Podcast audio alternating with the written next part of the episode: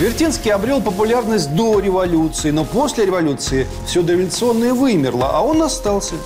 Вертинский не соревнуется сегодня в популярности с Бастой и Шнуром, но Вертинский, тем не менее, это живой и действующий музыкальный и песенный бренд. Хочу сказать, что этого тонкого манерного юноши была отличная нервная система. Наверное, получше, чем у многих боковатых его коллег по ремеслу и прошлых, и нынешних, которые, думаю, от вида порезанного пальца могут по стене сползти. На самом деле, если отставить в сторону шутки, инициаторов установки памятнику Вертинскому в Киеве можно только поблагодарить.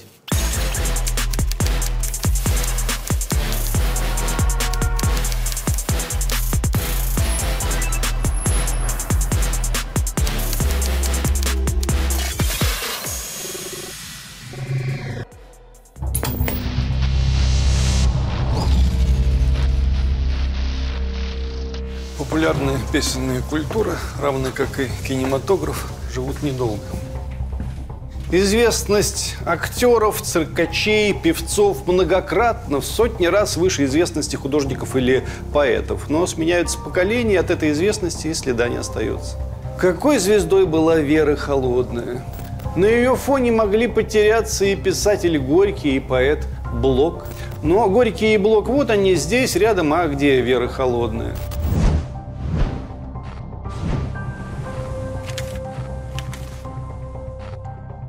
Певцы Морфеси, Изабелла Юрьева, Лидия Русланова, артисты Ильинский и Жаров. Популярность их была оглушительной, а их современники, скажем, Есенин, Мандельштам или Маяковский, могли проигрывать в известности всем перечисленным. Но проходит сто лет, и Морфеси или Ильинский интересуют исключительно специалистов, а Есенин, Мандельштам и Маяковский остаются совершенно актуальны и востребованы. Равно как художник Илья Репин, равно как художник Кончаловский или художник Марк Шагал равно как композиторы Рахманинов, Прокофьев или Шостакович. Певцы и артисты, которые восхищали наших родителей, увы, по большей части существуют только для поколения родителей. Ну, может быть, еще кто-то где-то слышал, что были такие Леонид Утесов и Марк Бернес, но Георгий Виноградов или Владимир Нечаев, Владимир Канделаки и даже Георг Оц, тут уже возникают вопросы, а кто это? Их что, действительно любила вся страна? А куда делась эта любовь? Между тем, современники всех названных, писатель Шолохов или писатель Варлам Шаламов или поэт Твардовский совершенно спокойно себя чувствуют и на волны времени не реагируют. Пройдет еще полвека, Репин, Левитан и Горький, Константин Коровин, Есенин и Шолохов останутся на прежнем месте, а еще сотню-другая кумиров канут почти без следа. Представить себе нынешнего рэп-музыканта, а даже и рок-музыканта, который, как Леонид Утесов, стал популярным исполнителем в 1920 году и оставался таковым в 1970 году, вообще невозможно. Исполнитель, который любим в народе более полувека, немыслимое исключение. Одно из них мы назвали, но лишь одно – в 60-е и 70-е, напомню, были десятки бардов, которых слушали миллионы. Но в массовом сознании существует Владимир Высоцкий и уже с оговорками Акуджава. Может быть, еще одно, два, три имени. А куда делись остальные? Но их современник Осип Бродский и сегодня Бродский через сто лет будет стоять на том же самом месте, даже не шелохнется. И Валентину Григорьевичу Распутину тоже ничего не будет. А уж представить исполнителя, чьи песни актуальны не 25 лет, не 40, не 70, а все 100 и даже больше 100 вообще невозможно. Меняется словарь песенный, меняется мелодика, еще что-то, звук меняется. Что-то неизъяснимое изменяется, что не поддается формулировке. И песни, как цветы, умирают. Можно сделать гербарий, но аромат уже не тот. Одно из немногих исключений в этом смысле, совершенно аномальное и не очень поддающееся объяснению, Александр Вертинский.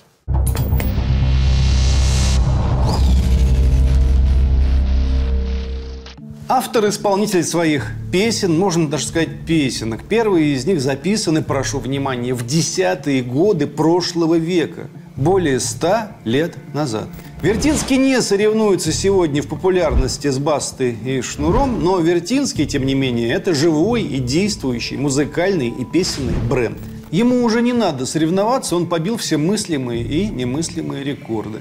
Он как допотопные животные переползает из одной эпохи в другую.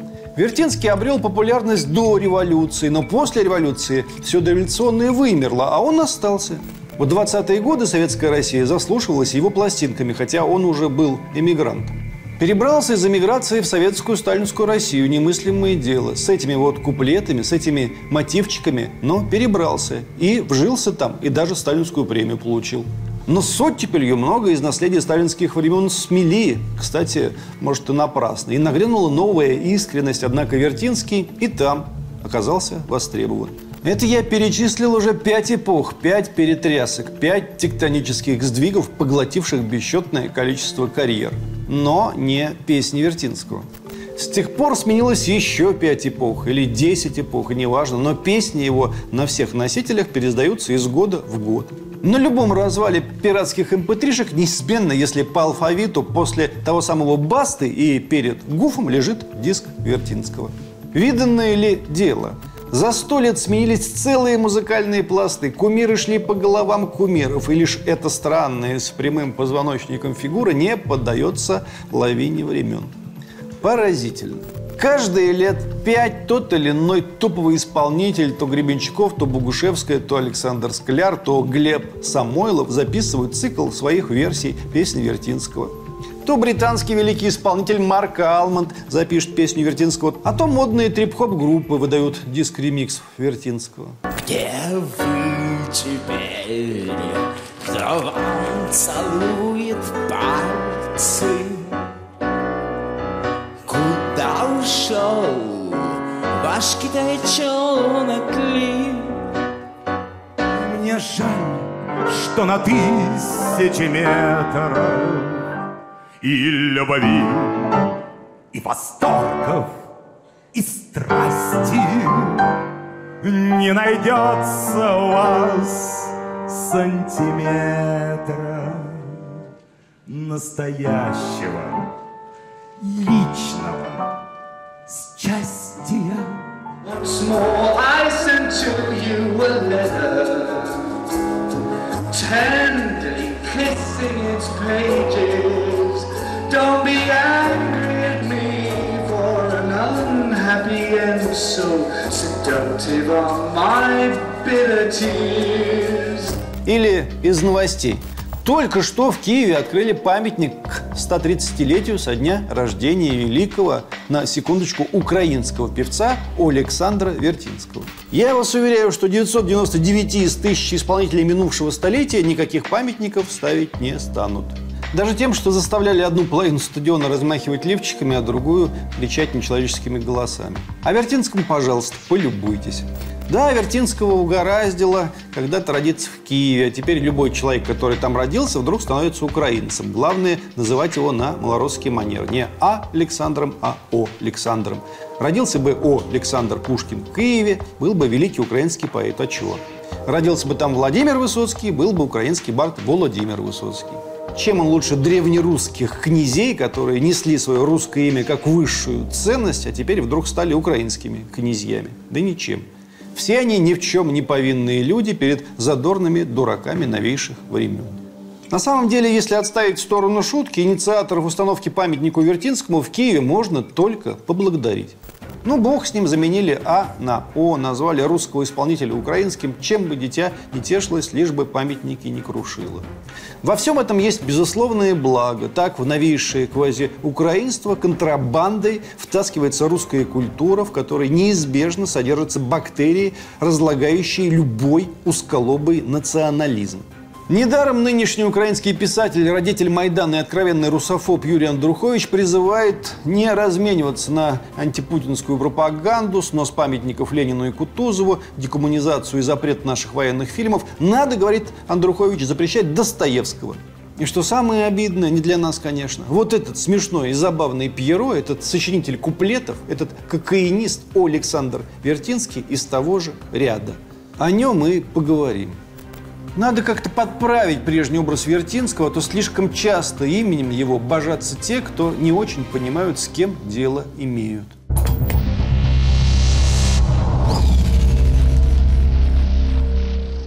Повторю общеизвестный. Вертинский родился в 1889 году. Отец – частный поверенный Николай Петрович Вертинский, мать Евгения Степановна Скалацкая, дворянка. Пять лет Александр Вертинский стал круглым сиротой. После смерти родителей Александр и его старшая сестра порознь воспитывались у родственников.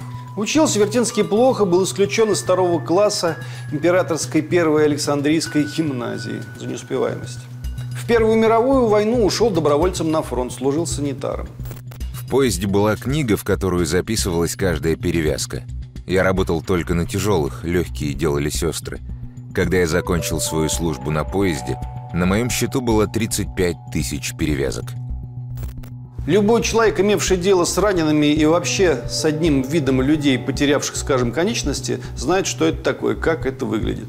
Хочу сказать, что у этого тонкого манерного юноши была отличная нервная система. Наверное, получше, чем у многих боковатых его коллег по ремеслу и прошлых, и нынешних, которые, думаю, от вида порезанного пальца могут по стене сползти. В Москву Вертинский вернулся в 1915 году после ранения.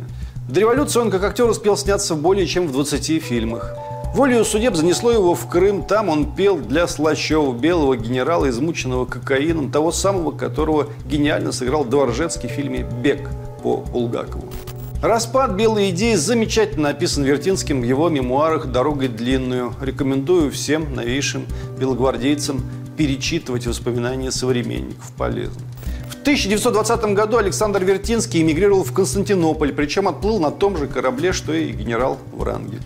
Что толкнуло меня на это? Я ненавидел советскую власть? О, нет.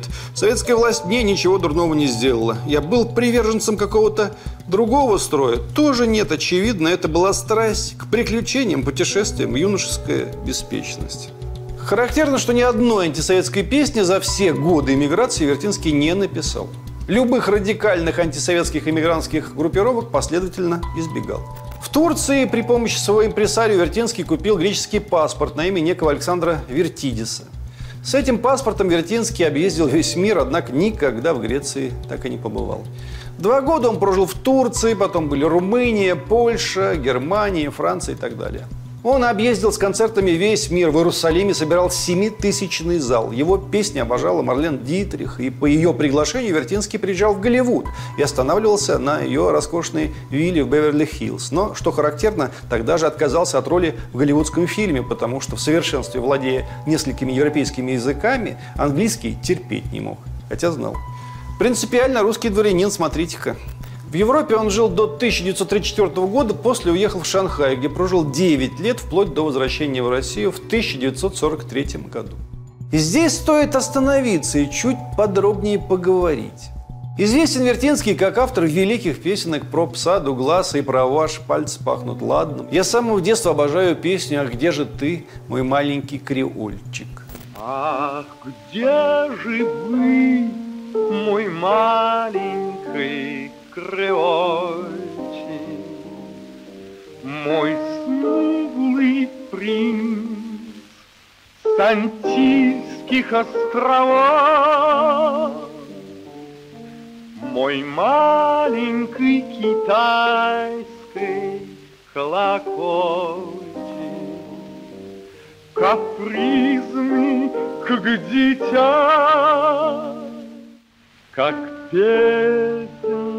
песенка без слов. Сам голос Вертинского, странная, хрупкая мелодика его песен просто завораживает, растворяет. Я услышал его песни по радио году в 1987-м, один куплет на стихе Ахматовой «Темнеют дороги Приморского сада» и сразу был сражен на повал.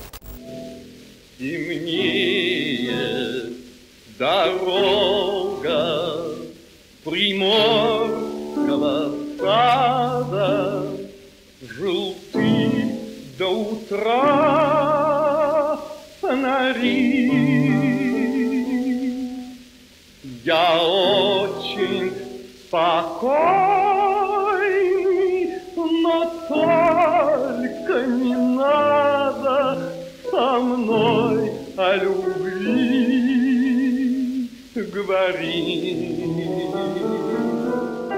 У меня тогда имелся кассетный магнитофон, я тут же нажал запись с микрофона и записал этот куплет поверх не помню чего, скажем, поверх нового альбома группы Depeche Mode. Пришел с работы отец, я говорю, папа, кто это? Он говорит, Вертинский. И несколькими днями спустя принес мне два его диска «Гиганта». Потом и в моей жизни, в моей личной эпохе сменялись кумиры и песенные любови, но лишь Вертинский оставался неизменен. И с годами его образ, казалось бы, прозрачный и понятный, лишь приобретал все новые и новые черты. Начавшаяся мировая война, самые страшные события, которые происходили на территории СССР, заставили Вертинского окончательно переоценить происходящее на его родине и позиции иммиграции по этому поводу. Еще в Шанхае в эмиграции он пишет несколько стихов и песен, которые в силу некоторых причин в связи с именем Вертинского вспоминают куда реже. Нам осталось очень-очень мало, мы не смеем ничего сказать. Наше поколение сбежало, бросило свой дом, семью и мать. И пройдя весь ад судьбы превратной, растеряв начало и концы, мы стучимся к родине обратно, нищие и блудные отцы. Не сыновья блудные, обратите внимание, а отцы, как это тонко и вместе с тем жестко, страшно блудный отец. Мы ничто, о нас давно забыли. В памяти у них исчез наш след. С благодарностью о нас не скажут «были», но с презрением скажут детям «нет». Что же нам делать? Посылать подарки? Песни многослезные слагать? Или, как другие, злобно каркать? или какого-то прощения ждать. Нет, не ждать, не плакать нам не надо. Надо только думать день и ночь, как уйти от собственного ада, как и чем нам Родине помочь. Звучит болезненно все это, звучит далеко не в том регистре, в каком принято сегодня говорить об иммиграции. О той прежней, и о нынешней, злобно каркающей порой. В 1943 году Вертинский предпринял не первую уже попытку вернуться в Советский Союз и написал письмо на имя Вячеслава Молотова. Когда в очередной раз перед Сталином положили список фамилий, вождь указал на фамилию Вертинского. Этот пусть живет на родине. Вертинскому официально ответили «Заезжайте, ждем». В июне 43 года Вертинский пишет прекрасное – много спел я песен, сказок и баллад, только не был весел их печальный лад, но не будет в мире песни той звончей, что спою теперь я милой родине своей. И обратите внимание, что пишет далее доброволец Первой мировой, видевший в буквальном смысле ведра крови и полные тазы оторванных от пильных рук и ног. Вертинский.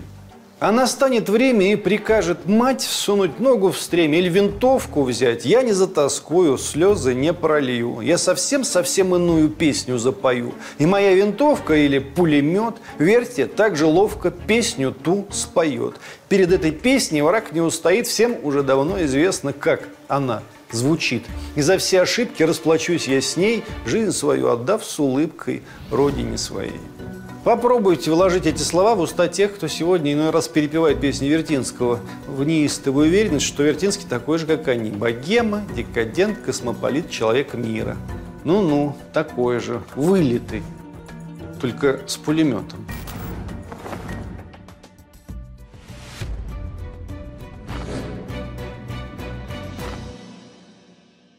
В конце 1943 года семья Вертинских, он, его жена, разница с которой в возрасте была у него 34 года, и четырехмесячная дочь Марианны приезжают в Москву. Поселили их сначала в гостинице «Метрополь». На фронт 54-летнего исполнителя призывать не стали, его дар был нужен на иных фронтах. Он поехал по передовым, по частям, по госпиталям петь.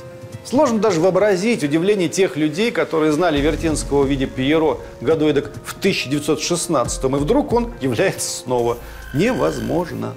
Вертинский, конечно же, был замечательным символом единения той прежней России и новой России.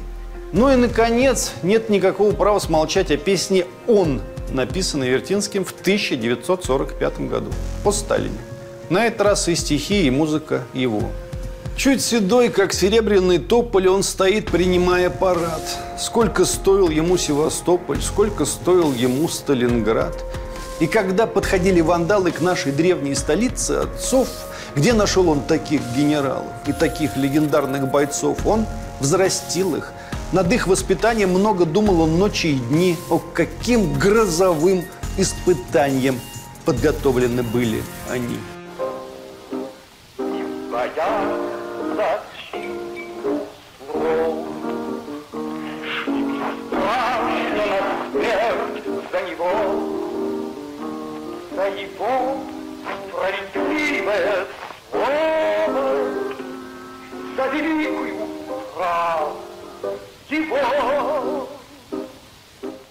И когда в Киеве ставят памятники Вертинскому, и когда на Вертинского ссылают все, кто не попадет, и когда его перепевают воинствующие пацифисты новых времен, пусть они помнят, что вот это и есть их Вертинский, наш Вертинский, великий русский певец.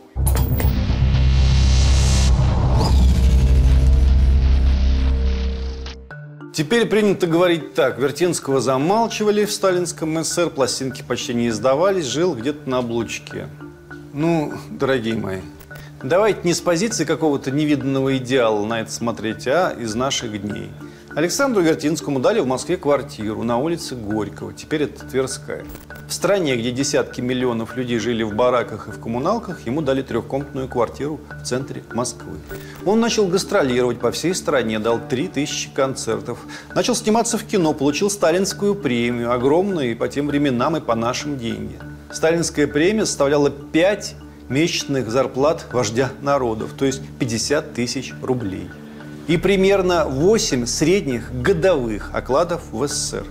8 годовых окладов сразу. Построил себе загородный дом в стране, говорю, где из бараков половина страны так и не переехала. Не знаю, кем бы стали в Шанхае Анастасия и Марианна Вертинские, его дочери, а здесь они стали суперзвездами страны Советов, актрисами, популярность которых была аномальна. Ну, вы помните Марианну, начавшую в кинолентах «Високосные годы» и «Принцесса Турандот», и Анастасию, появившуюся в картинах «Алые паруса» и «Человек-амфибия». Они стали едва ли не самыми популярными женщинами в стране СССР. Ну и, наконец, часто пишут, что пластинки Вертинского не издавались при Сталине. Это неправда. Издавались и при Сталине, и после. И у Сталина в личной фонотеке все пластинки Вертинского были. Но вообще дело не в этом, дело в другом. Дело в том, что эта привычка кривиться по поводу собственного отечества дурная и какая-то нелепая. Вертинский жил, я еще раз перечислю, в Турции, Румынии, Польше, Германии, Франции. И никто там никаких квартир в центре столицы давать ему не думал. И выступал он не всегда, но чаще всего в кабаках, а не в огромных концертных залах. И, по сути, чувствовал себя сиротой, без роду и племени. А здесь стал любимцем народа и полноправным гражданином огромной и победительной страны. Так что, знаете, не надо тут, имейте совесть как будто где-то на земле было место, где Вертинскому дали все, а приехал сюда и отобрали. Ну чего кривляться, если это не так? Ну и напоследок еще один факт. Есть у Вертинского песня «То, что я должен сказать». Я не знаю, зачем и кому это нужно, кто послал их на смерть не дрожащей рукой. Впервые я услышал ее в фильме «Рок» Алексея Учителя. Исполнял ту песню Борис Гребенщиков. Я не знаю, зачем и кому это нужно. Кто послал их на смерть не дрожащей рукой? Только так бесполезно, так зло и не нужно Опускали их в вечный покой. Пафос данной песни Вертинского антивоенный. Гребенщиков в фильме «Рок» так и говорил, мол, она не устарела. Вот именно, не устарела. Писатель Константин Паустовский в своей повести о жизни рассказывает, что исполнение этого романа состоялось в Киеве во время боев с петлюровцами. Это петлюровцы, самостейники и воины свободной Украины перебили русских юнкеров. Думаю, Борис Борисович Гребенщиков об этом не знает, а стоило бы знать. Так что всем прогрессивным людям мира горячий привет. Петлюровцев, живодеров, самостейников, перебивших наших юнкеров, не забудем, не простим. Вертинский его пулемет нам в помощь. А за памятник еще раз спасибо.